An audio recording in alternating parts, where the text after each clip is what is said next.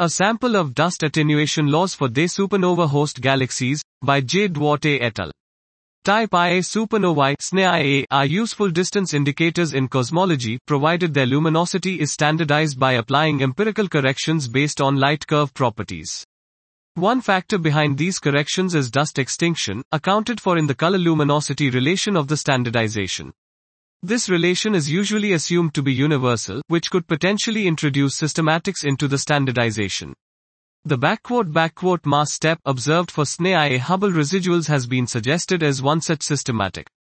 We seek to obtain a completer view of dust attenuation properties for a sample of 162 SNIA host galaxies and to probe their link to the backward backward mass step.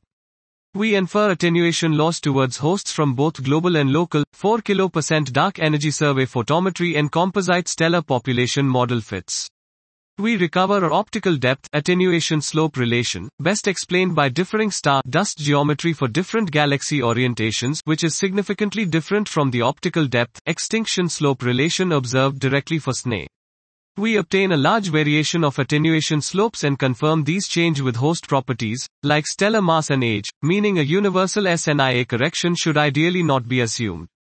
Analyzing the cosmological standardization, we find evidence for a backward-backward mass step and a two-dimensional backward-backward dust step, both more pronounced for red SNE. Although comparable, the two steps are found not to be completely analogous.